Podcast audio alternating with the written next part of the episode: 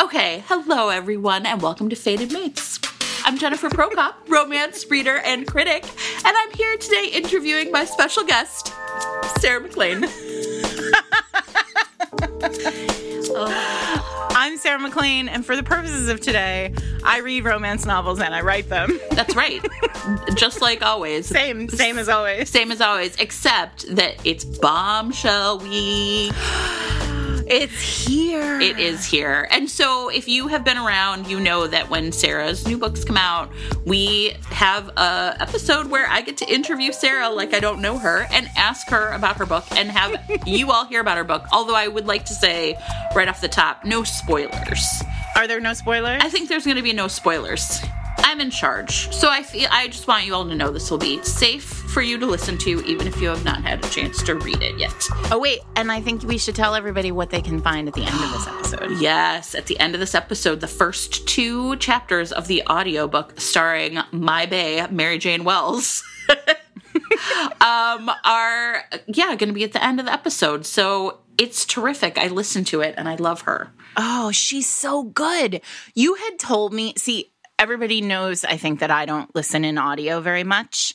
And um, so I had never listened to a Mary Jane Wells book. And everybody, you and others have said to me, like, oh, she's just beyond. she's so good And I was like, I mean, how how beyond could she possibly be? And then I listened to the first chapter, which is actually the prologue of the book, and I was like, oh oh, she's great the way she does the kicker of the prologue, I was like, oh, she's good. She's a great narrator. so I'm really excited. I mean, I, you know, it's nice to change it up. I liked your old narrator a lot too, but um so, you know, no shade there, but it's nice to change it up and she's terrific. So at the end, stick around and you can hear the first two chapters of Bombshell in your ear holes, as we like to say here. Yay. So, Sarah, tell us about Bombshell. Do the elevator pitch for us. Oh God, I was hoping you would do the elevator pitch for me. Um, Bombshell is the first book in my new series, Hell's Bells, uh, which is we we are now squarely in Victorian times. And it is about a Victorian era girl gang who basically kick ass and take names. The heroine is Sesily Talbot, who longtime MacLean fans will recognize from an earlier series. But I don't think that matters. I think if you've never read a book by Sarah MacLean, you can start here. It's a second chance romance, I think I'd sort of say. I don't know. These two have really wanted Yes. each other. They have wanted to climb each other like trees for a while. Uh, yeah, they never had a first chance, really. It's just been longing. So much so that one of them actually left the country for a while to resist temptation. all that pining. He couldn't actually climb or like a tree, so it was just pining. It was just pining. Um, so, but he happens, he's back. He's back uh, for a christening. Of course, As a matter of fact, of course. as one Sure. is. Um, and uh, he he finds her doing crimes in the in the woods. Which is how it should be. and there's my pitch. Uh, well done, Sarah. Hero- the heroine's doing crimes in the woods. the hero wants her. I don't know what else to say. I mean, really, honestly, what else? There's nothing more to say. Podcast over. but actually it's like also a big book it, the whole series is really about like this group of women who are awesome and have lots of special skills a very particular set of skills and um, they are able to set wrongs right so we get to watch them do that One of my favorite things is um, in the book when Caleb sees them all in action at one point, he thinks it was a crew if he'd ever seen one. And I was like, yeah. That's what I want a crew. well if you're gonna get into a tavern brawl I mean, I don't think it's too much of a spoiler. It happens very Yes. quick early in the book, but if you're getting, if you're going to get into a tavern brawl, you need a crew. The thing that at, at this scene is when the tavern brawl happens, which is again pretty early. I texted Sarah as I was reading it that I I hadn't felt this much like glee since watching the first Wonder Woman when all of the like Amazons are fighting and the Themyscira. That's how it feels, right? So extreme high praise but here. and I, we're going to talk about like why you know all we're going to talk about kind of why the book is the way it is. Um, but one of the uh, questions I think is really interesting. So we started doing I think these episodes with probably Brazen. So we didn't with Wicked and the Wallflower, which is actually one of my favorites. So talk to us about how you conceive a series and how it fits into like what I've been calling like the MacLean universe. the MacLean universe.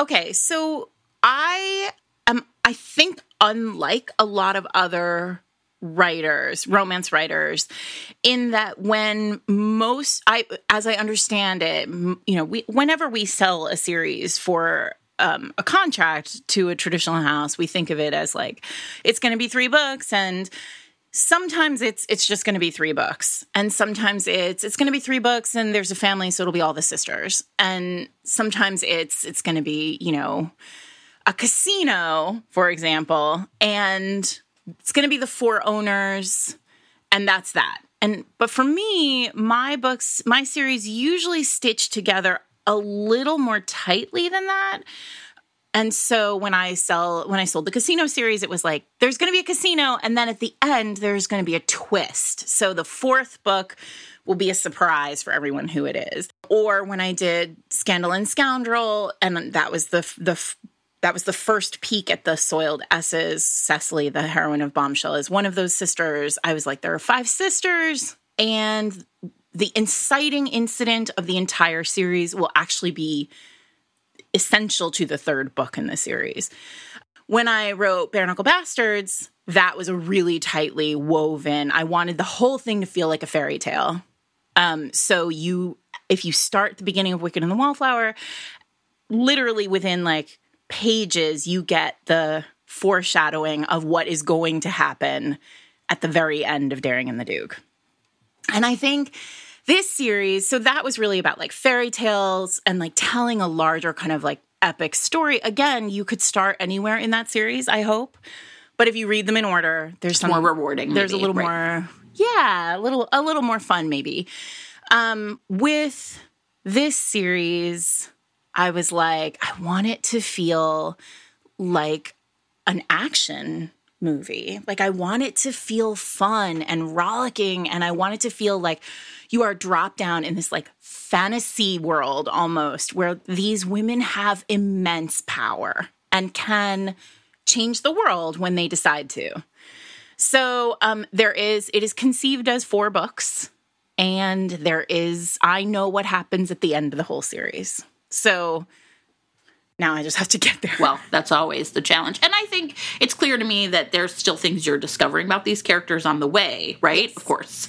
Well, that has to be. I mean, I've learned my lesson over the years that like you don't give away too much about a character early in in a book that's not theirs because when you get to their book, you might need everything to be a little different. Well, so that actually is a great question, which is you're now returning to characters that Caleb and Sesily that you last probably wrote about in 2016 because Day of the Duchess Yeah. was published in 2017. So, what's it like to return to these characters? Yeah.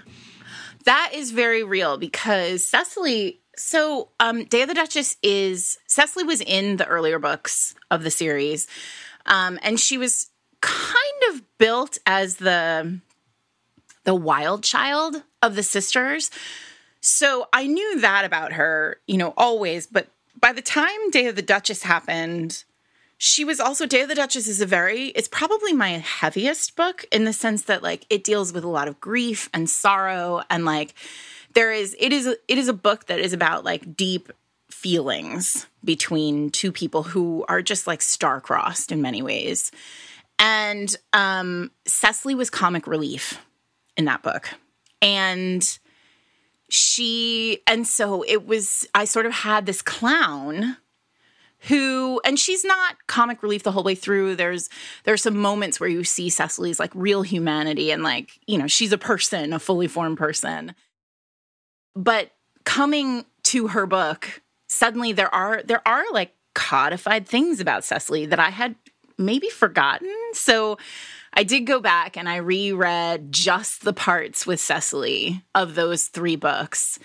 Um, and like, for example, I had written maybe like I don't know, two thirds of the book when I did this. And I remember, I had forgotten that Sesily was car sick. Oh, yeah. She gets carriage sick all the time, right? She gets carriage sick. She gets violently carriage sick. And so I was like, oh, can't, like, I can't retcon that. Like, she has to get carriage yeah. sick. And she had been in carriages. So, um, you know, so there were things like that. But also, Sesily and Caleb have this past and the one thing that I do, if I could sort of like go back and switch it around, is the timing is really like I had to have him in London at very specific times because Caleb has been on the page in the last four books you know, at times. There's this really, this is not a spoiler, but there's a really funny line in the book where he's talking to Seraphina, I think, and she says something like, Yeah, can you believe we're even like characters when you're not around on page? Like the sort of nod to the fact that, you know, the way romance is built, right? Like those characters are all still existing in their worlds. And the more convoluted and and complicated and complex your world becomes, yeah. Who's keeping your series Bible, Sarah? yeah, here's the thing: no one, and it's starting to become clear that that time is here. Not the best plan yeah. for me, because I also think there's that too. I can't think of many other writers aside from the big paranormal writers, and like obviously, I'm you. I mean, it's unsurprising to everybody that like my inspiration for the last three years has come a lot from Kresley. Right. Like you know, doing that super deep dive on Kresley has really given me like a paranormal, a love of the structure of the paranormal. Of the world, right. Yeah. Yeah. But I can't think of that many writers who are doing this kind of like big universe right. work. Um, and that was never the intention, but now, it's happening, course, right? It's happening, and I love it. Like it's really fun to be able to bring back. You know, there is a moment in in in Bombshell, and I don't want to spoil it, where like you know, you see older characters and you see like a very specific group of older characters. And it was really yes. fun to be like, who am I bringing back for, for this, this scene? And to say like, oh, it's it's them, it's this group. Beverly Jenkins, maybe I think is a person who has a really yes. right, like her families and the world that they inhabit.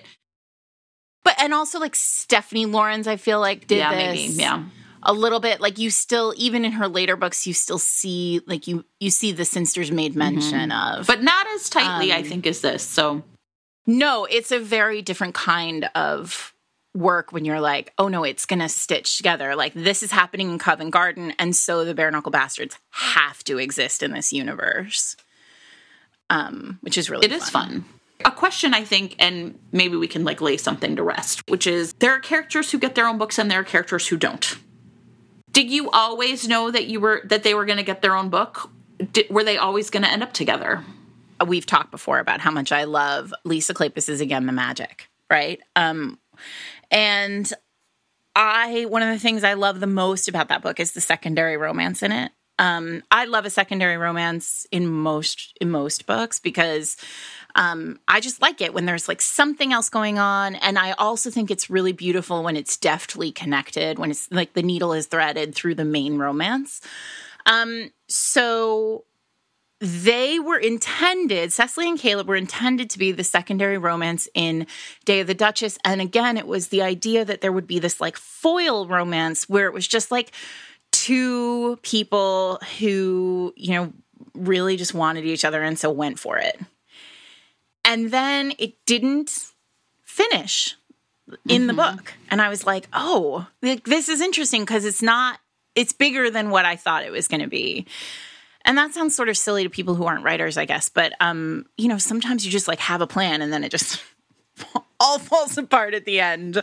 Um, and so I had intended then to give them a Christmas novella. And I actually wrote in the author's note of Day of the Duchess, like, stay tuned. Right. They're definitely yeah. coming.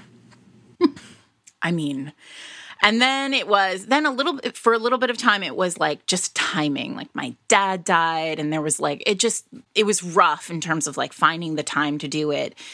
And then in between Wicked and the Wallflower and Brazen and the Beast, I had the idea for Hell's Bells. And I was like, okay, who are these women? I knew eventually I was going to put these women into the bare knuckle bastards. Like Lay those seeds, right? you will recognize the Duchess of Trevescan, who is, you know, the the kind of ringleader of of the bells, is in Day of the Duchess, and an important piece of the Day of the Duchess stitching together.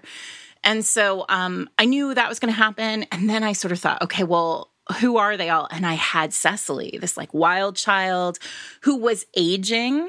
Right? Like she, I knew she was going to be 30 at least by the time I got to the bells. And then I was like, oh, well, she's obviously the, like, she doesn't give a fuck. Yeah.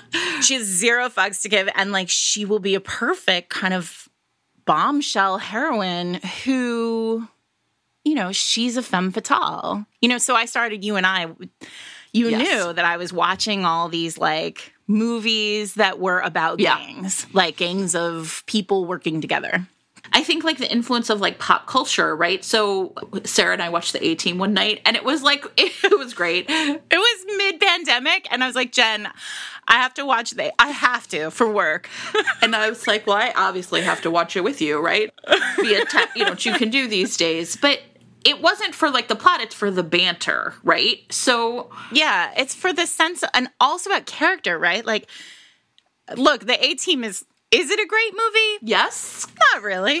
Listen, yeah. I sure. mean, for Jen, beautiful people Blue- blowing yeah, shit listen, up. I'm a simple Yes. woman. It was a great movie. Um, but like all these movies about like gangs of people, right, doing stuff, like all the heist movies, all the oh, I love those oceans movies, like because when you have a crew, everyone has to be competent.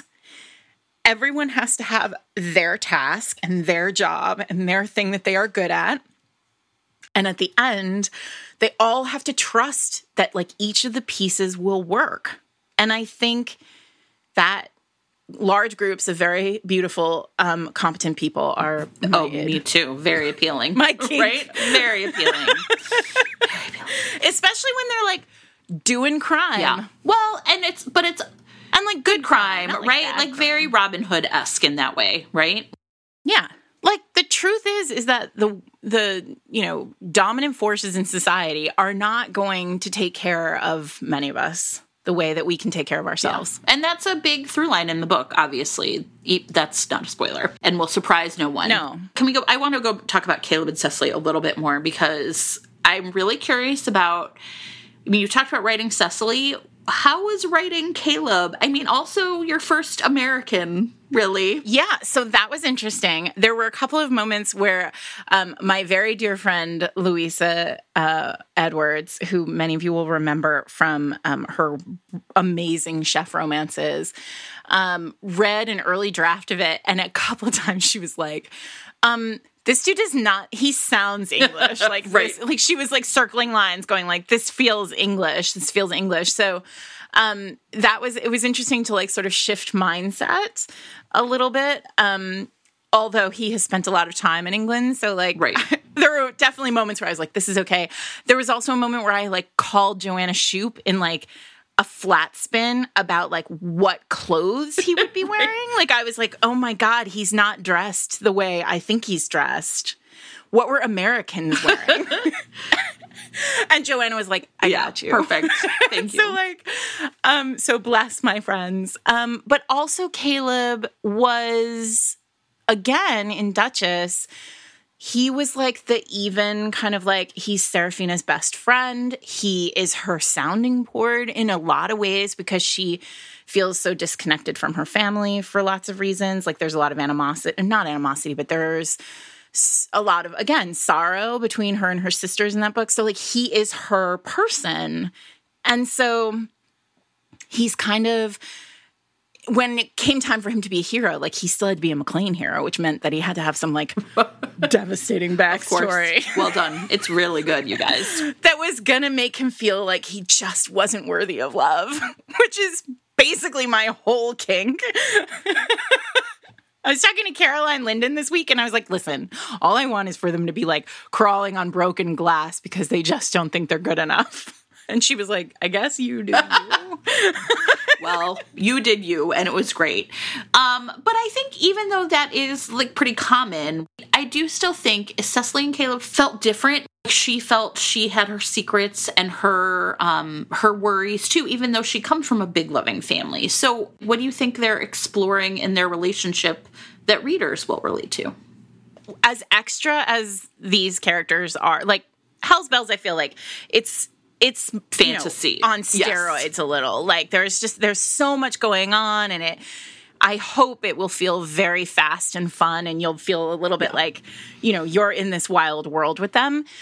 But I actually think Caleb and Sesily are pretty ordinary, like at their core, right? They're like two decent people, like just trying to be decent in the world. Um, and I think that's also the difference between Caleb and a lot of my earlier heroes, at least, is like he is first of all, he's a true like he's a he's a commoner. I mean, he's an American on top of being, you know, a he he doesn't he's not a secret, you know, right. dude. he's just a right. guy. And there so there is both freedom in that in that like he doesn't have the burden of I don't know, title, like you know, name, reputation, all of that stuff that I yeah, that I, I've sort of kind of worked through. We talked when we mm-hmm. talked about Day of the Duchess, the, uh, Day of the Duchess, um, Daring and the Duke, Daring and the Duke. That like I was kind of done with, you know, the family burden. Mm-hmm. Although it feels like with the Duke of Clayborn, you might be willing to tee that back up.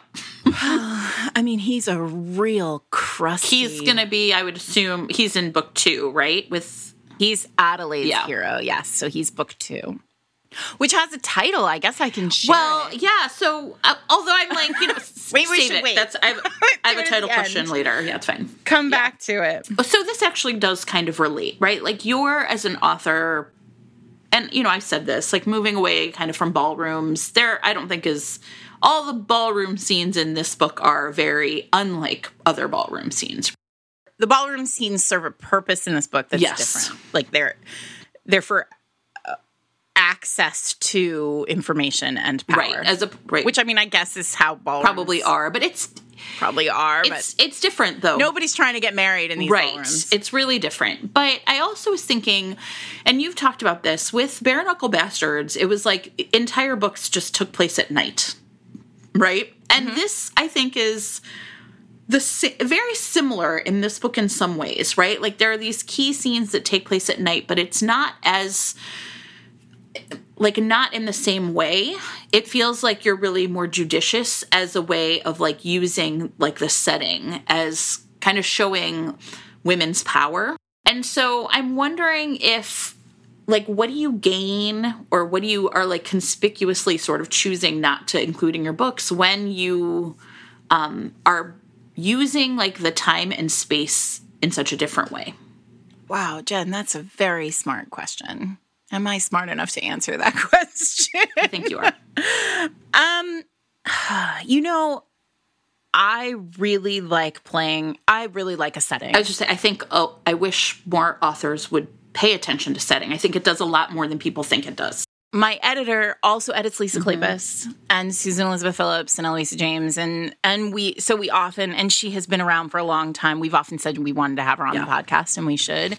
Um, she's edited a lot of like the big names of the of the genre over the last you know thirty years and we so we talk often about like what are the hallmarks of of authors? What are the things authors do well? Um, and she has she and I have always talked about like setting as being like my thing. Like, um, and there's usually like a huge set piece in a book. Um, and in this in this book, there's the mm-hmm. place, right, which I assume we'll yes. talk about, or I hope we'll talk about, um, which is the tavern that where the the Hell's Bells hang out. It's basically like, you know, it's it's the joint, the hangout spot.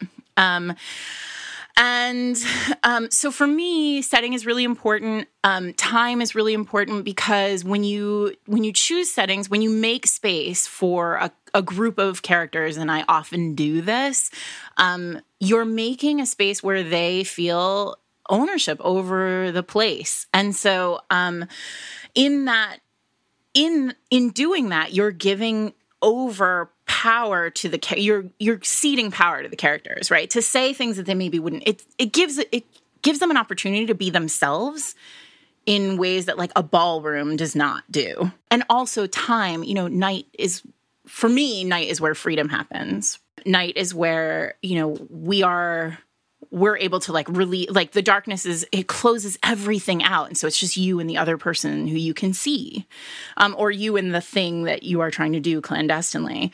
Um, but this book actually is one of the few books i think i've ever written where there's like an actual pretty intense sex scene like during the Yes. day. Like just like in the light. And um, i think for sesily and caleb that was really important that it be in daytime, that they have this time where they see each other in the world out loud, so to speak. Yeah. Um, because I think for both of them, it is important that their identities be seen by the other person, that there are no shadows, there are no secrets, um, because they both feel in some way kind of flawed. one of the things that you started to I think really unpack in Bare Knuckle Bastards, but even in, in the Casino series is like sort of a continuing conversation about the importance of women's spaces and the danger those pose to the patriarchy. Not and I, I when I first was thinking about this question, it was sort of like to men, but it's like it's the patriarchy itself, right? Yeah, it's so patriarchy. how when you think about the place, when you think about um, you know, this cottage that they're in, when you think about, I mean, you know, there's a, a scene where Sesily's with her sisters and their children.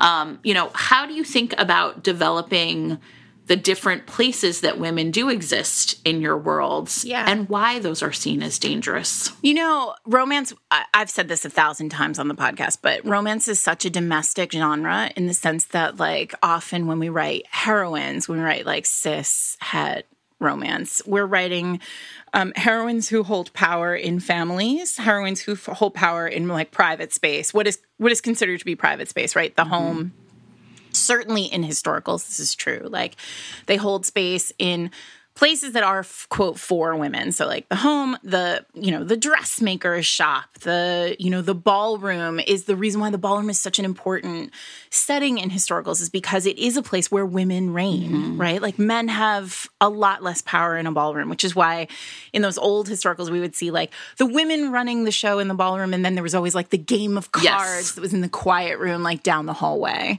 That was where men held power, and this was where women did. And I don't want that for women in the world, like, because I think we still feel Yeah, that way. often, absolutely. like, in the world in 2021. Like, we we talk about like emotional work and the the work of being a woman in the world is so much about like when the doors close that's where our power lies and like fuck that a little bit like we should get to have you know the place in the tavern that makes that gives us safety and comfort and a place that we can protect right? Like should it be threatened like we should have the power to protect our spaces. We should be able to you know drive our carriages without you know having people worry about it. Like there and what was happening this is a really fun time to be writing too because what is about to happen early victorian time had this like real sense of hope for women i think because there was a queen on the throne and then it changes. Yeah, and I really wanted to actually to talk about this because I think there's something really interesting that happens, which is you see, and I, you know, I understand that like the Regency is like ten years, but sometimes Yeah, readers say for our purposes it's forever, right?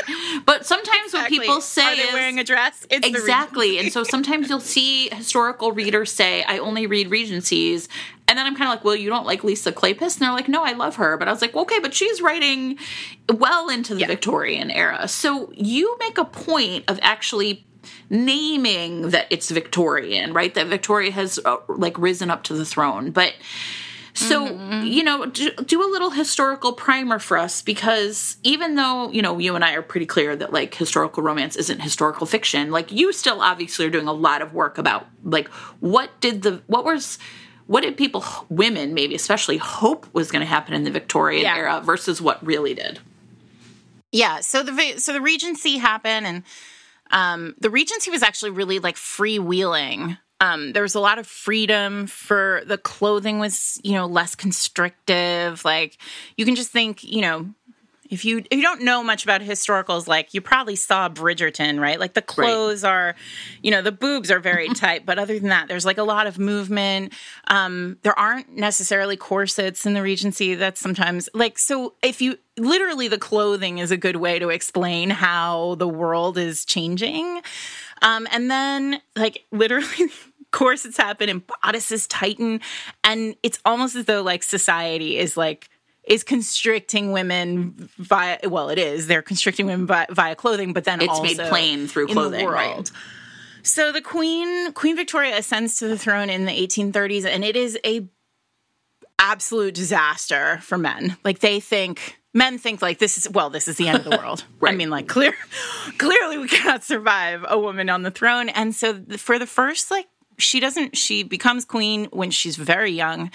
Um, and there's sort of a sense of well um, maybe she could just surround herself with like male advisors. um, advisors and then basically like men will run the show anyway. Um, but you can't deny that having a female monarch right was powerful in the sense that like women looked to buckingham palace which was you know recently built and like suddenly there was this sense of there is a woman on the throne, which means like if she can be queen there, like we can maybe have power here. And so there was a very real sense of hope. And I think it does map in many ways to the world that we live in now, where, you know, there was Barack Obama. Mm-hmm. And so we thought, oh my God, like maybe everything's right. different now. And then Hillary Clinton ran for president. And we thought, holy crap, this is going to be amazing. And I remember like those tweets where it was like all white men and then like a black man and then a woman. And we were like, it's going to happen. Yeah. Like it's happening. And then it didn't happen. It sure didn't. And yeah. I think, and so what happens with Victorian history is that pretty quickly, like within a few years, it becomes very clear that men are deeply threatened by the idea that women would get ideas. yeah. And just because, you know, this one woman was literally selected by God to be queen of England does not mean the rest of you should have any ideas. Should start thinking with your brains. Um, and that has to have been enraging, right? I mean, well, it feels so, enraging now. So. I mean, I know how enraging it is. Right. Yeah, like I and we do have power, right? Like I don't have to wear a corset and right. like, you know, go everywhere with a chaperone. Sure. I mean, I'm a little older than that anyway. Well, but but like, yeah, you know, this is still something. I mean, I can go into bars and like you know, whatever, do I have lots and lots of freedoms. Um, but I'm furious a lot of the time. Yeah. But I didn't want this book to be mad. I wanted it to be like ready to change the world. So, why is it then important for you that you write women who fight? And sometimes I like literally mean that physically, like fist fighting and tavern yeah. brawling. But well, everyone knows I love right. a fight, right? So, I mean, surprising no one. There are lots of fights. but there's book. also lots of conversation in the book about like how different women's ways of fighting are than mm-hmm. the patriarchy's way of fighting. The weapons that these women, the, the, the bells, although they are not called the bells at the beginning of the book, they this is their origin story. The weapons that the bells use are myriad, and there is, you know, they can get it done as well with a table leg as they can with, you know, a room full of servants, right? right? And so there is a sort of sense of power on many levels and and I wanted it to feel like at any point and this comes from the idea of I wanted it to feel like you know the Avengers in the sense that like literally whatever the task mm-hmm. is these women are capable of doing right. it like um and so that means they have the they have access to like physical prowess like physical power um, Sesily is a known kind of femme fatale. I mean, she's she is literally nicknamed by the by the aristocracy sexily because she doesn't wear the same fashions that everyone else wears. Like she knows how to make herself look like a bombshell. Yeah.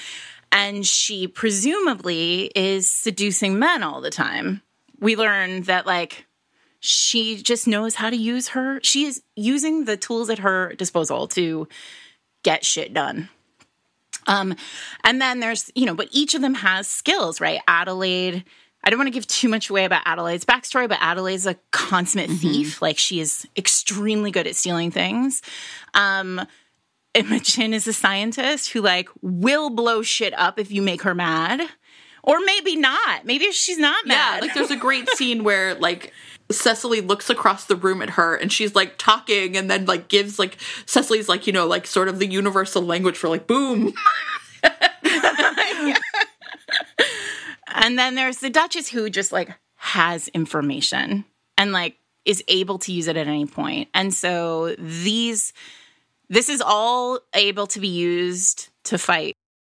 It's anytime they need to defend themselves or defend others or take power or hold power, they now have with those four skills, they have the power to do a number of different things. Well, and I think there's also a really interesting escalation. So, you know, Grace can fight in Bare Knuckle Bastards, but there's a lot Yes. of conversation in this book about battling. yeah. It's war. Yes, right. So this escalation from a skirmish to a battle is one Mm-hmm. too where we see that they're they have a bigger task as well. I guess I would say it's clear from this book. I'm really interested to see how it all plays out. Yeah. Me too. No pressure. I don't know. I mean, but there's a lot of suddenly. I mean, there is a moment, and you know that I feel this way about my books. Like, often is like if I start to feel nervous or like fearful of the idea, I know that's the right mm-hmm. path. And so things like, I mean, I it will not come as surprise that like Scotland Yard is involved in this book. I mean, like, these women are committing Crimes. crimes. Um, so Scotland Yard exists in this book, and it's the first time I've ever actually like. Well, first of all, the Metropolitan Police are fairly new, right? So historically, there's sometimes like history just serves. It just it's a little gift to you. Like I. I mean, I would have had to do a lot more heavy lifting if, like, I had to explain why Scotland Yard didn't exist ten years earlier in this book, but like, it didn't, and so Fine, right? great. um, the but Scotland Yard is fairly new, so there is um there is a detective inspector. Is he going to end up with And- Imogen? I mean, Literally, the minute his name was on page, I was like, "Oh, hello, sir. I'm going to pay attention to you." Wait, can we tell everybody about how you text me and you were like, "Does the Duchess get a book?" And I was like, I said, "Does she get a name?" Because "Does she get a she's name?" only Duchess in this book. oh right? Well, I mean, she's only Duchess. Yes. And you were like, dummy. She and does- I was like, okay, but you can tell me her name, right? no, she did not. She does not have a name as of yet, but she is she's Duchess. I mean, she's Yeah. the she's the queen at this Yeah. point. Um anyway, but so Scotland Yard's here, which means I'm gonna have to deal with a police Yeah. force. That is gonna be a thing.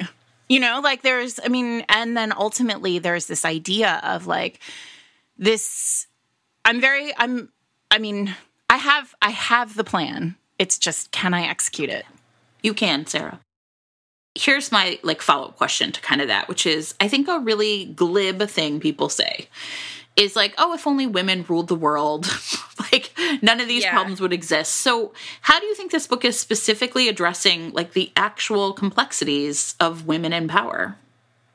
Yeah, I mean, I think this is really interesting because women, white women particularly, um, don't like to have their power threatened, right? We've when you claim space, when it feels as though space is so limited to you, then your claiming of space almost turns you into an oppressor, right? Because like Right. then you don't want anybody to take your Right. space. Like this, is is mine.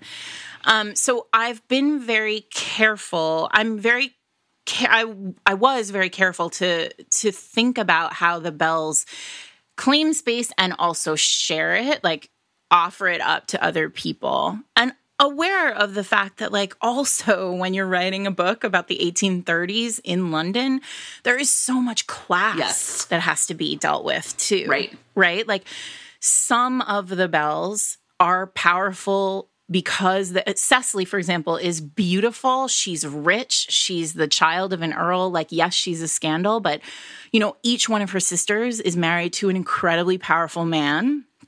And so, like, she has a layer of protection that, for example, Adelaide, who is not titled and does not come from a titled family, does not have. And so, like, I was really careful about how I drew these characters out, though readers won't see the, the final result forest right, yeah. for a while.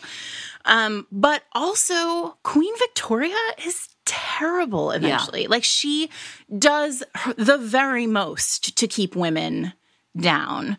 So, this idea of being betrayed by other women is rough for me. Like, there is, it is, it's, it is in, it has to be coded into these stories. But man, I hate it. I hate it because I feel like we should all be better about seeing that, like, as Adriana likes to say, like, we either all rise or none of us do it's clear to me that that's coded in from the beginning um, but it yeah. is a it's a silly idea right to to think oh if you know all women are yes. great and all men are terrible right. and right. and that's not it the trick with these books is very like and I feel like my books have really moved in this direction. They've, the seed has always been there from the beginning, but these heroes, I mean, Caleb especially, I felt like he was like a leap for me in a lot of ways because like talk about a dude who like had to learn to be a partner mm-hmm. and like seed power in a lot of ways. Like that's Caleb's Caleb's like arc here is like becoming a bell yeah. in a lot of right. ways. And understanding that like to be a bell he has to take a back seat. Yeah. And also I wanted it to I wanted that female friendship. I wanted him to honor that friendship. Like the worst story is when it's and we've all seen this happen in our yes. real lives right where like somebody meets a man and then suddenly like they don't have time that's the pair right. and like friends are secondary and um i think what you will see is a real like heroine's journey kind of thing here where like the bells get bigger and bigger and it's because of partners yeah. so I have a craft question for you. One of the things that I think of as being um, a real hallmark of your style is that you really have found a way to put on page characters in conversations with themselves through italics, basically. So characters are saying one thing but thinking another. I love a liar. Yeah. But I think it it it also feels very real. So yeah. How has this evolved in your craft and what do you think it adds to the text? I think I'm probably more judicious with my italics now than I was at the beginning. Oh, interesting. Career. Okay. I think, I think, um, I think I used to really love this as a stylistic, and I think this happened. I mean, this feels like a real, a rom- honest. Yeah. I mean, like a, aside from like the italics being a romance tool, I think all writers like find a thing that they really like to do, and then maybe like overuse it while they're learning they love right. it, and then like learn like okay this is what I love about it. This is how it works. And now I'm going to pull back. So I think I'm a slightly more judicious about italics now, than I was. Um, but I also think um, I really like, I like a lot, like I said, I love a liar, love a liar. Um, I especially like heroes who are li- liars because, as we all know, I love heroes who refuse to acknowledge their feelings. Um, and so there's that. But also, I think um, it's important to the reader to see when a character is listening to themselves and when they are not, right? Like there's an honesty that comes with whatever's be, whatever's happening in the italics. And often um, that's happening early in early in a story and then by the and so the reader can sort of sense like oh she's lying to herself right. more than like she's saying it to herself but like refuses right. to hear it because i think we are all kind of constantly of questioning ourselves I think it's more so for Caleb in in this text than Sesily. This sort of mm-hmm. well, Sesily knows herself. There are very few things Does Sesily doesn't exactly. So for it's really a part of his character, but remember that sex scene you mentioned during the daytime. It's not there at all. Yeah. And so you really get this sense of like when he is like sort of in alignment with himself versus when he's fighting himself. And I just thought it was Right. really effective here. But I think it's effective Until I feel like at the very end of that sex scene, yeah, there's a right. moment. Because then he scares himself again. Yeah. Feelings. okay, well we're we're close to wrapping up. I do want to talk about the title. I want to talk about Bombshell because as Susan Elizabeth Phillips pointed out, this is, you know, out of the current territory of romance naming historical conventions. The Duke and Right. the ditzy. Right. Dork. Although yesterday I was at Love Sweet Arrow and I bought Sophie Jordan's new book, The Duke Goes Down. The Duke Goes down. and I was like, how ex- how did they let her get away with this? But I don't care. Amazing. I love it. So talk about Bombshell, and then I think we or maybe you can reveal. Yeah, and I'll reveal the title for the next book. Um, so all my series have titles that are in alignment, right? right. Like there's, and I knew, I mean, we had gone around and around on the titles for Bare Knuckle Bastards, like Wicked and the Wallflower had about 17 working titles before we got Yeah. to, all right, they're all going to be these and the Right. concepts. Um, and then, you know, prior to that, I had done, you know, I was really big. I was like the idiom person, right? And then before that, I mean, Nine Rules Sure. to Break when Romancing a Rake had this like long, silly, numbered rhyming title. Um, so there's, so I knew I wanted this series to feel different. Like I said, I wanted it to have its own identity. I wanted it to feel like tight and quick and um fast paced and really fun. Like I wanted you to feel like when you open this book, you were just like diving into something new. Um something that maybe you hadn't read since you were, you know, in a long time. Like this is like I wanted to feel fresh. And so, I mean, we we did a lot. Uh, we had a ton of like, what about this? What about this? What about this? And then finally, I just kept coming back to like one Right. words, right? Um, like those old Amanda Quick. Yes, ravished. Like, and one word titles are really like they weren't. They're. It's very rare in historicals right now Yeah. to find a one word title. Um, and so, uh, but then of course it was like, well, it can't be ravished because Amanda Quick Right. had that. Done. Yeah. what is it? And then I was like, oh, it's words that are weaponized, right? Like it's words that shouldn't be weaponized against women, but are.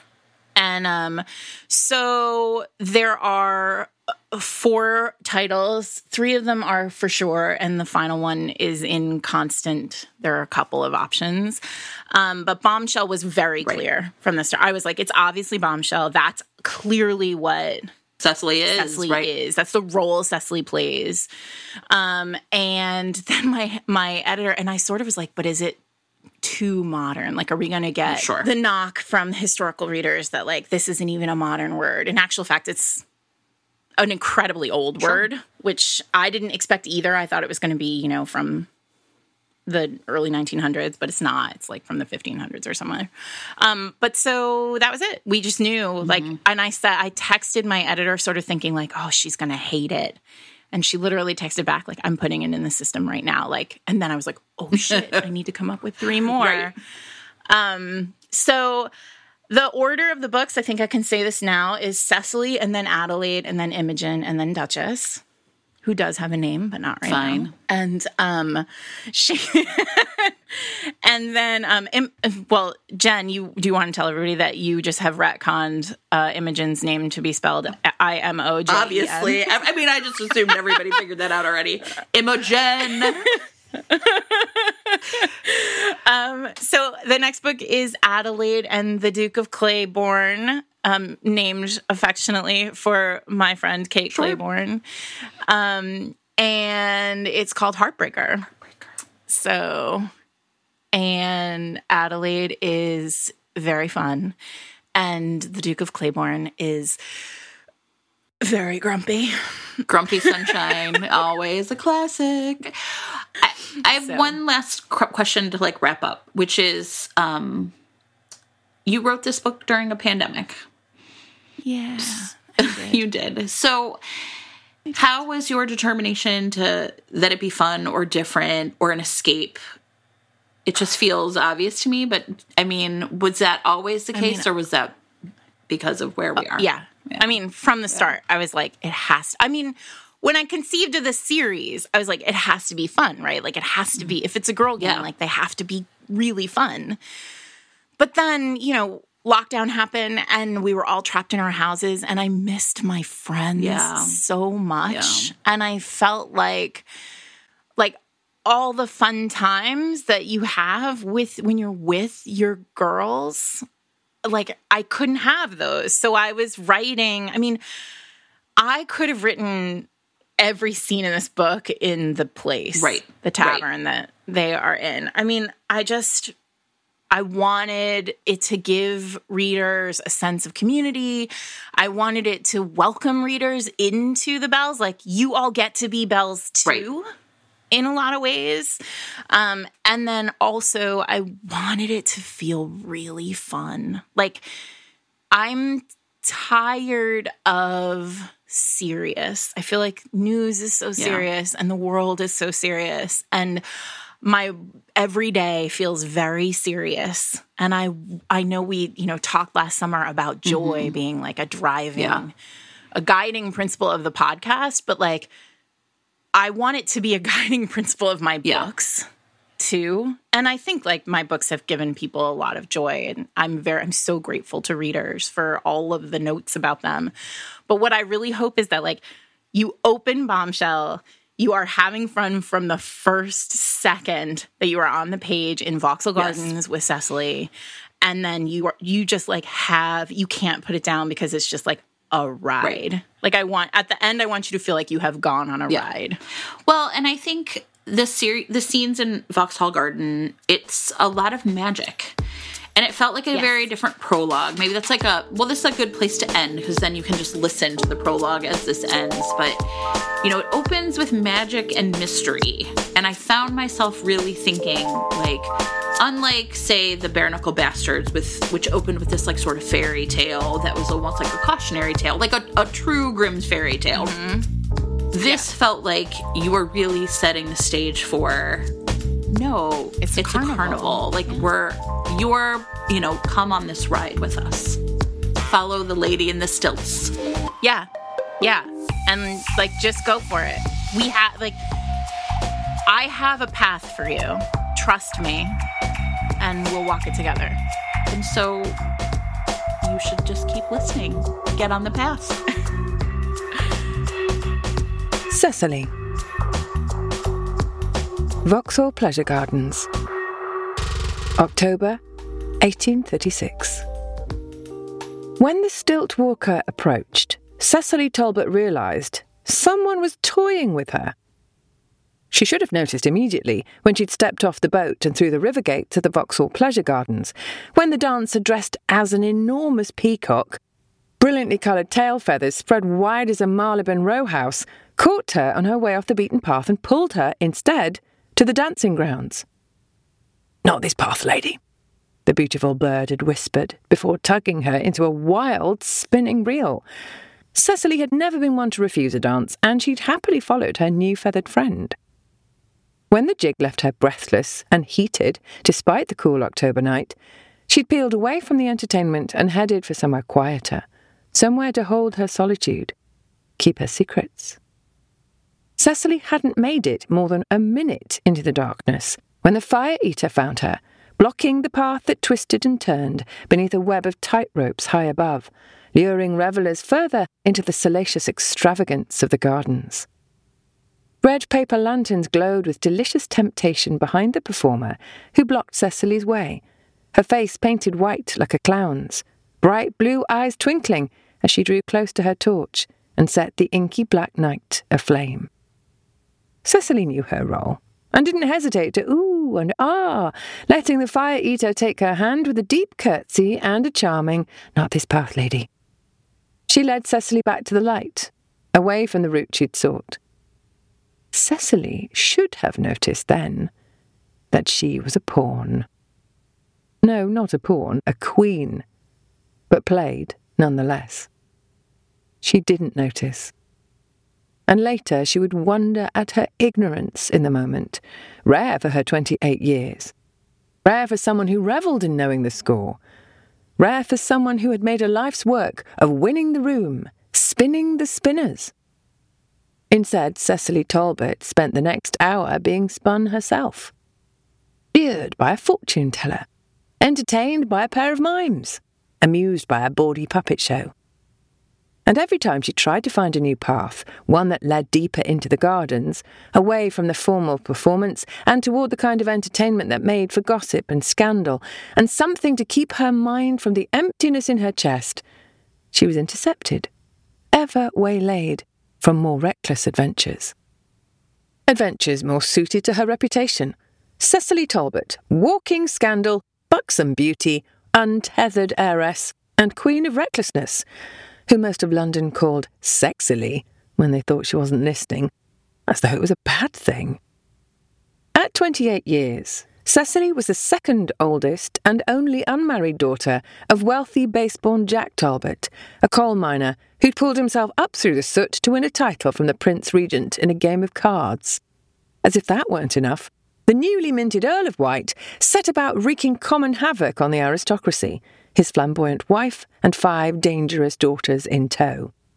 Daughters who'd scandalised society right up until they'd made enviable society matches.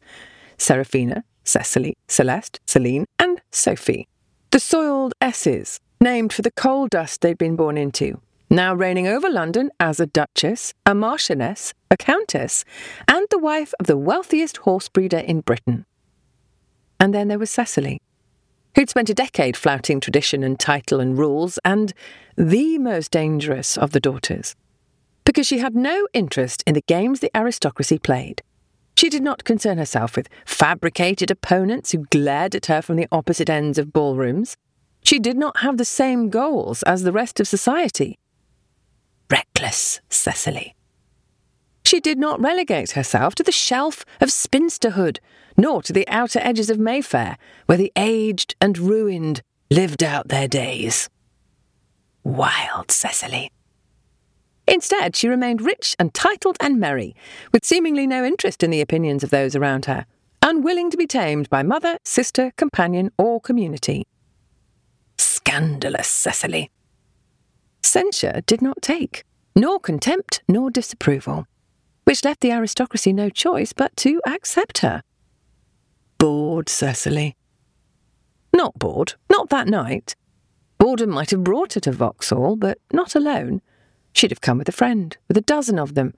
She'd have come for raucous entertainment and a whisper of trouble, but nothing like what she wanted that evening. Nothing like what clawed at her, making her want to seek out the worst kind of trouble, tempt it, scream at it. Frustrated Sesily. Angry Sesily. Embarrassed Sesily in the worst possible way, by a man.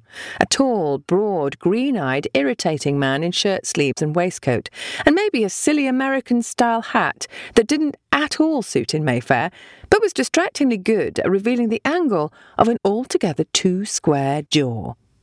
Far too square. Unrefined in the extreme. The only man she'd ever wanted and couldn't win. So much for sexily but she absolutely refused to suffer her disappointments in public. That was the kind of thing other people did, not Sesily. Sesily Talbot picked herself up, painted her face, and went to Vauxhall. Of course, if she weren't so busy suffering that particular evening's disappointment in private, she would have noticed that she was being watched and manoeuvred and guided long before the stilt walker stepped out of the shadows of the tall trees lining the path that led to the rear section of Vauxhall, the dark walk. In the decade that Sesily had attended Vauxhall, the majority of visits had involved slipping the notice of parent, chaperone, sister, or friend, and darting down the ever darkening path to the place where events moved from performed to private away from fireworks and circus acts and hot air balloons to something more improper, something that might be considered sordid. In all those years, she'd never once seen a performer this far along the path, this deep into the darkness. Certainly not as the clock neared midnight on the last week of the Vauxhall season, when the lateness of the hour did nothing to lessen the number of people in the gardens, and performers should be occupied with entertaining throngs of revellers, marvelling at the sheer lush temptation of the place. And yet, there'd been a dancer and a fire eater, and now there was a stilt walker with her enormous wig and her extreme maquillage and her delighted smile and not this path, lady! And that's when Sesily knew. She pulled up short, tilting to look up at the performer high above her, somehow impossibly dressed in massive, magnificent skirts. Skirts that would threaten to fell a perfectly ordinary woman on her own two feet. Not any paths tonight, though, is it? A big laugh, made bigger as it rained down upon Sesily in the darkness, carried on the cool autumn breeze and punctuated by the bright fireworks that had begun in another part of the gardens summoning the masses to marvel at them. Sesily was not interested in the sky. Or is there a different path for me tonight? The laugh became a knowing smile, and the stilt walker turned away. There was no question that Sesily would follow, suddenly imagining herself an arrow loosed from a bow, away from the target she'd chosen, and instead aimed for somewhere else. Something else. And though anger and frustration, and that thing she would not ever admit to feeling, still burnt hot in her breast, Sesily could not help her own smile. She was no longer bored. Not as she followed the giantess through the trees to a light in the distance that flickered and glowed brighter and brighter, until they came upon a clearing where Sesily had never been before. There, on a raised platform, stood a magician, and one with no small amount of skill considering the way she defied the fireworks in the sky, and held the rapt attention of the audience clustered tightly around her as she levitated a hound before their eyes. The magician's gaze found the stilt walker and slid instantly to Sesily, not a flicker of surprise in her eyes as she completed the trick and released the hound with a wave of her hand and a bit of dried meat. Wild applause exploded through the clearing as she took her bow deep and grateful, honouring the truth of all artists, that they were nothing without audience.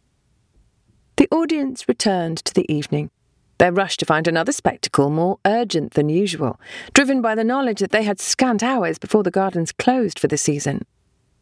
Within moments, Sesily was alone in the clearing, with the magician and her hound. The stilt walker somehow disappeared into the night. My lady, the magician said, her easy Italian accent filling the space between them, the honorific clear as the night sky. She knew who Sesily was. She'd been waiting for her, just as they all had that evening. Welcome. Sesily approached, curiosity consuming her. I see now that I've not been making the night difficult. You've been holding me at bay until you had time for me. Until we could give you the time you deserved, my lady.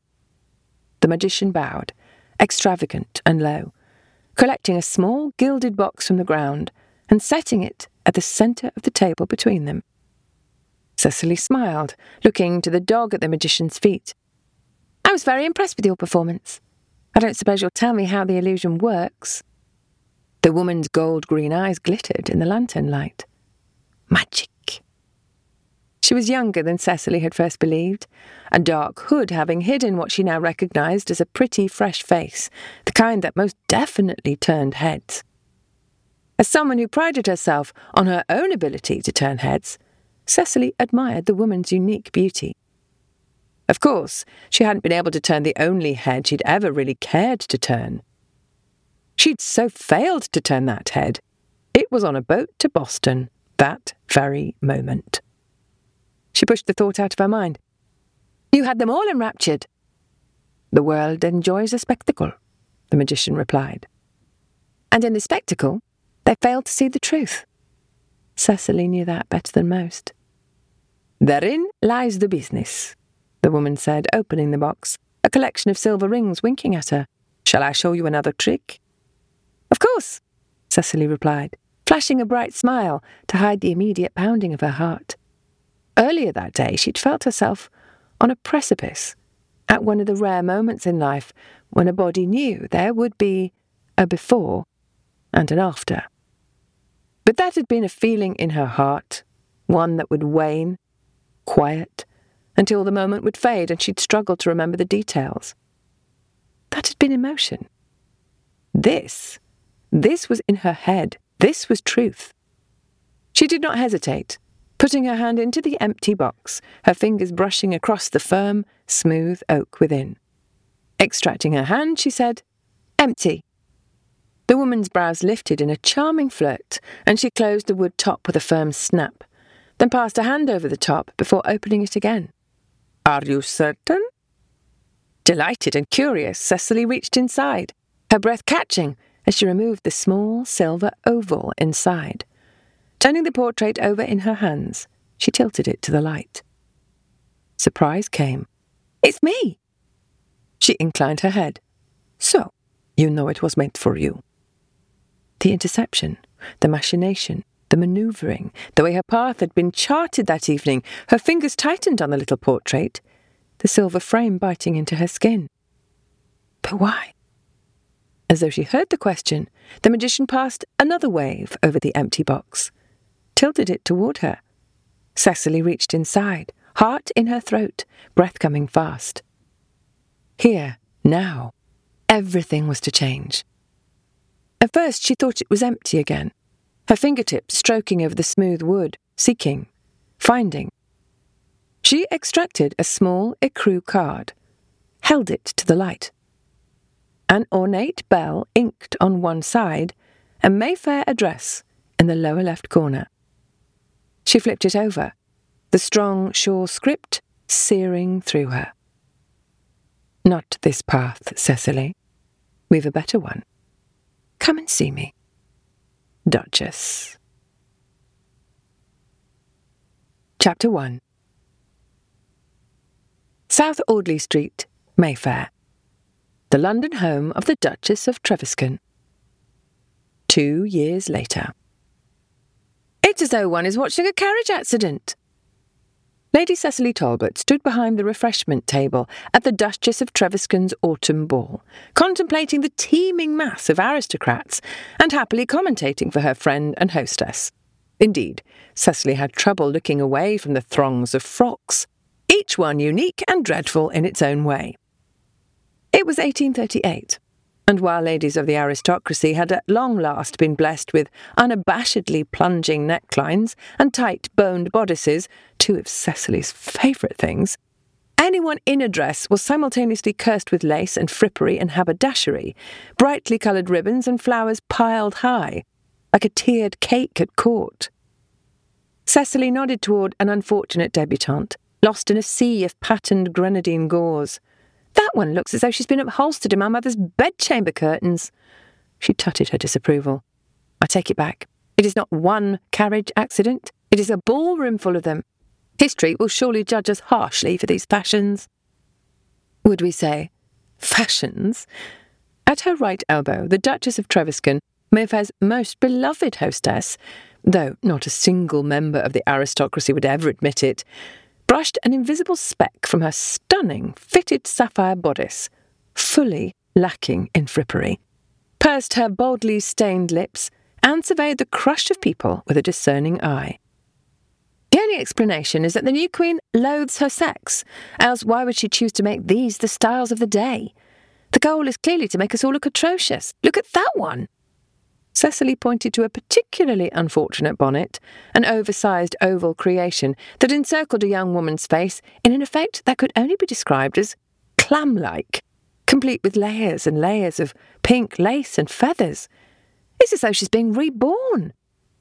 The Duchess coughed, sputtering her champagne. Good God, Sesily! Sesily looked to her the portrait of innocence. Show me the untruth. When the Duchess could do no such thing, Sesily added, I'm going to have my modiste send that poor thing something that makes her look gorgeous, along with an invitation for a bonnet burning. A chuckle, followed by, Her mother will never allow you near her. That much was true. Sesily had never been beloved by aristocratic mothers, and not only because she refused to wear the fashions of the season. Her beautiful mauve silk aside, Sesily was universally terrifying to the aristocracy for additional, hopefully much more unsettling reasons. Yes, she was the daughter of a coal miner turned earl, and a fairly crass and somewhat difficult woman who'd never found welcome in London society, but that wasn't it either. No, Sesily's particular fearsomeness came with being 30 years old, unmarried, rich, and a woman, and worse, all those things without shame. She had never taken herself up to a high shelf to live out her days. She hadn't even taken herself off to the country. Instead, she took herself to balls in low cut bone silks that looked decidedly unlike pastry, without bonnets made for either debutantes or spinsters. And that made her the most dangerous of all the dangerous daughters of the Earl of Wight. What an irony that was, as Queen Victoria sat upon her throne not a half mile from Mayfair, all while the aristocracy trembled in fear of women who refused to be packed up and sent away when they grew too old, refused to marry, or showed no interest in the rules and regulations of the titled world. And Sesily had no interest in the proper prescribed universe of the aristocracy. Not when there was so much of the rest of the world to live in, to change. Perhaps, years ago, when she and her sisters had arrived in London with soot in their hair and the North Country in their accent, she might have been able to be shamed. But years of scornful looks and cutting remarks had taught Sesily that society's judgment either snuffed the light from its brightest stars or made it burn brighter. And she'd made her choice. Which was why the Duchess of Trevescan had summoned her here to South Audley Street two years earlier and offered Sesily something more than a pressed silk frock and a perfect coiffure. Oh, Sesily still had those things. She knew armour when she saw it. But when she donned that dress, it was as likely that she was headed to a dark corner of Covent Garden as it was that she was headed to a glittering ballroom in Mayfair. It was in the dark corners, after all, that Sesily made her mark alongside a team of other women she'd soon counted as friends, brought together by the Duchess. Married too young to a hermit duke, who preferred the isolation of his estate in the Scilly Isles, the Duchess of Trevescan refused to while away her youth in similar isolation, and instead chose to live in town, in one of London's most extravagant homes. As for what she did there, what the Duke did not know would not hurt him, she liked to say. What the Duke did not know, the rest of London did, however. When it came to scandal, the woman referred to simply as the Duchess outranked them all. The promise of scandal brought London's finest to the Duchess's parties. They adored the way she wielded her title and offered the illusion of propriety, the promise of gossip to be whispered about the following morning, and the hope that those in attendance might be able to claim proximity to scandal, humanity's most valued currency. But valuing scandal did not mean mothers liked their daughters too close to those who caused it. And so Sesily would never have the chance to burn the bonnets of the battalion of debutantes twirling through the massive gilded ballroom. It's a pity that, she said to her friend, but never fear. I shall send the gift anonymously. I shall be fairy godmother to the hideous fashion plates of 1838, whether or not their mothers have me round to tea. You've your work cut out for you, Every fashion plate of 1838 is hideous. Then it is lucky I'm rich and idle. Not so idle tonight, came the soft reply, and Sesily's gaze was instantly across the room, where a blonde head stood above the rest of the revellers. No bonnet, but deserving destruction none the less. How long before the message is delivered? Sesily asked. The Duchess sipped at her champagne, pointedly avoiding Sesily's focus. Not long now. My staff knows its business. Patience, friend? Sesily nodded, ignoring the tightening in her chest, the excitement, the adventure, the promise of success, the thrill of justice. It is the least of my virtues. Really? the Duchess retorted. I would have thought that was chastity. I confess, Sesily cut her friend a wry smile, I'm better with vices. Good evening, Duchess, Lady Sesily. The greeting came from behind them, on the meek, barely heard voice of Miss Adelaide Frampton, shy, retiring queen of wallflowers, who was followed by pitying whispers. An ugly duckling who never became a swan, poor thing. While Mayfair's whispers would wound another, that particular perception suited Adelaide down to the ground, allowing her to go unnoticed in society, few noticing the way her warm brown eyes remained ever watchful behind thick spectacles, even as she disappeared in a crowd. Even fewer noticing that, in disappearing, she saw everything. Miss Frampton, the Duchess said, I take it all is well. Quite, Adelaide said, the words barely there in the cool breeze that blew in from the large open windows behind them. Terribly warm in here, don't you think? Sesily reached for the silver ladle in the enormous crystal punch bowl, swirling it round and round as she gathered the courage to pour herself a cup of the tepid orange punch within. This looks gruesome. Events welcoming young ladies require ratafia, the Duchess replied. Hmm. Well, as I haven't been a young lady requiring ratafia in. Sesily paused. You know, I'm not sure I've ever required ratafia. Born able to hold your liquor? Sesily smiled at her friend. Like finds like, one might say. The Duchess sighed, the sound full of boredom. There's a footman somewhere with champagne. Of course there was. Champagne flowed like water at Trevescan House. I must say, Lady Sesily, Adelaide interjected, it is quite warm. I see, Sesily replied, her gaze tracking the crowd, noting that the blonde head she'd been watching before was now closer to the doors leading into the dark gardens beyond. There was no time for champagne. The missive to the Earl of Totting had been received. Sesily poured a glass of the unpleasant looking punch. Before she could return the ladle to the bowl, however, a newcomer jostled her arm, sloshing an orange blossom right over the rim of her glass and onto the brilliant white tablecloth. Oh, no! Let me help with that, Lady Sesily. Lady Imogen Lovelace extracted a handkerchief from her reticule, or at least attempted to.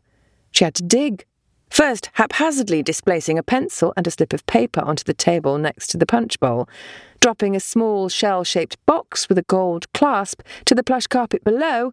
Only smelling salts, she rushed to explain. Don't worry, they'll keep. Sesily turned raised brows to the Duchess, who watched Imogen's hurried movements with equal parts amusement and amazement, the latter winning out when Imogen pulled three hairpins from her bag. She seemed to know she shouldn't put those on the table, however, and instead shoved them directly into her dishevelled coiffure wild and precarious as it was. Then she extracted the handkerchief, brandishing it in triumph. It was wrinkled and embroidered in a wild riot of extremely crooked stitches in the vague shape of a bell. Sesily had never seen anything so well matched to its owner. She set her punch down on the table and accepted the fabric with a smile. Thank you, Imogen. Don't stir, my dears, this from an elderly doyenne on the far side of the table, flanked by two hideously frocked, pale faced young ingenues, who had apparently never witnessed quite this flavour of chaos. Oh dear, Imogen said, her wide eyed gaze falling to one of the girls. Truly, that bonnet is. She trailed off, then said, Awesome! Adelaide gave a tiny, barely there snort of amusement, and Sesily feigned deep interest in her glass. I particularly like the. Imogen searched for a word, moving her hand in a large oval in front of her own face. Ornamentation. The girl's grandmother harumphed. Lady Featheringstone, the Duchess said, leaning over Sesily's arm toward the punch bowl. May I serve you and your granddaughters? the lady barked. That would be fine, Duchess. As we should like to be on our way. She lowered her voice to a still very audible whisper and said to the young ladies, Obviously, I wouldn't like you two to be painted with this company. Sesily refrained from pointing out that the poor pale girls could do with some colour. Instead, she cleaned her sticky hand and stared directly at the older woman until the trio scurried off, no doubt to whisper about the unfortunate souls lurking at the refreshment table. Do try not to cause trouble, the Duchess said under her breath. I would never, Sesily replied casually. I was merely resolving to begin my fairy godmothering with those two girls. I shall have them round to tea. The Duchess raised a brow. You don't drink tea. Sesily grinned. Neither will they when I'm done with them. Sesily Talbot, be careful, or what they say about you will be true. Of course, it was already all true, or most of it, at least most of the best bits, which sadly were considered to be the worst bits to most of society. There was no accounting for taste. Adelaide leaned back and looked to the floor between them, where Imogen's mint green skirts were all that could be seen. Why is Imogen beneath the table? The Duchess sighed to the roomful of her guests. Can you blame her with this company? Sesily swallowed a chuckle. Any news, Adelaide? Oh, yes, Adelaide replied. Your retiring room is the nicest in London, Your Grace. Very conducive to conversation. Is it? the Duchess asked, as though they discussed the weather. Seems that Viscount Colford is in attendance with his new bride. Bystanders might miss the edge in Adelaide's voice, but it was clear as crystal to her three friends. Sesily slid a surprised look at their hostess. Is he? Colford was a monstrous bully of a man, pickled in venom and willing to take it out on anyone who drew close, as long as they were weaker than he. He had just married his third wife, the first two having died tragically, with no one in the peerage willing to question the coincidence in public. Like too many of his peers, he had been allowed to relish in his power for too long, which was why, like so many of his peers, he was on their list. But his was not the box that would be ticked tonight. Enemies close, the Duchess replied beneath her breath, as she flashed a bright white smile in the direction of a couple dancing by, the publisher of several of London's most popular newspapers, and his beautiful wife, whom Sesily knew from her regular attendance at the city's most exclusive gaming hell. A clever addition to the evening's play, which was about to begin. Seems also that the Earl of Totting escorted Matilda Fenwick this evening. Adelaide pushed her spectacles up on her nose and shook her head, her red ringlets bouncing. They say she's going to be a countess soon enough. Tilly Fenwick, eldest daughter to a very rich merchant on the hunt for a title, doomed to a life married to a man drunk on power, who destroyed women for sport. Which was why the future countess had come to them. Sesily considered the ballroom, easily finding the set of broad shoulders she'd been watching all evening. Across the room, the Earl of Totting, one of the handsomest men in all of London, he also happened to be one of the worst men in all of London, moved with slow, even grace toward the open doors. A breeze blew in, bringing a brisk November chill with it. Brutal heat in here, Adelaide said. Sesily shivered and met her friend's keen gaze. I was just noticing it. Positively cloying. Totting drew nearer to the exit. Imogen came out from beneath the table, brandishing the pillbox. Found it! Wonderful news, Sesily said, pressing the handkerchief back into the other woman's hand. Thank you. Imogen shoved the handkerchief into her reticule and began to collect her dispersed items, hands flying across the table. Were anyone watching, they'd see nothing amiss. At least, nothing that was not to be expected from Imogen. They wouldn't see the pill she dropped into the glass of ratafia.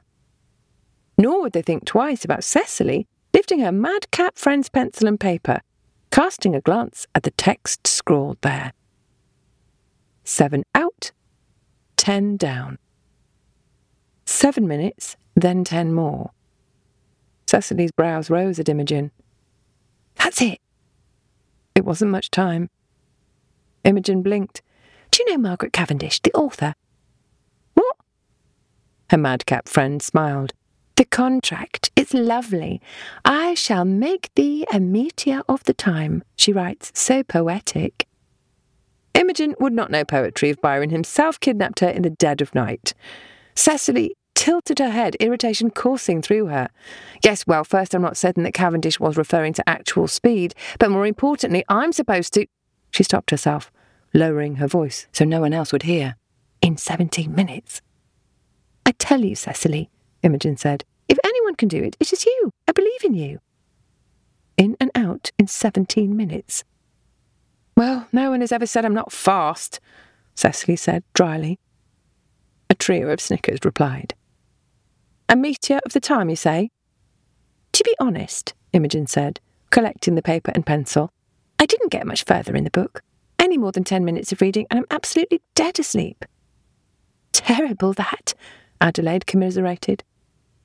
It was an understatement. The last thing they needed was a corpse in the gardens. But there was one thing that would be worse, for Sesily at least. Imogen, are you able to remember anything you read that close to bedtime? Imogen looked absolutely delighted when she proclaimed, Not a bit of it! Isn't it wonderful? Sesily, Adelaide, and the Duchess exchanged a look. Sesily had seventeen minutes, but she'd be the only one who would remember them. Excellent. It was incredible that Imogen was known throughout society as an absolute lost cause. Society rarely saw the truth when it came to women. Sesily looked toward the doors. The broad shoulders had disappeared. Can't suffer the heat any longer.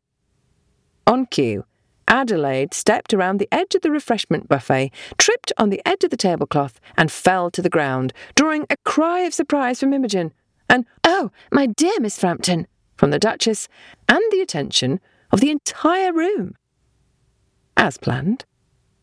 Almost the entire room.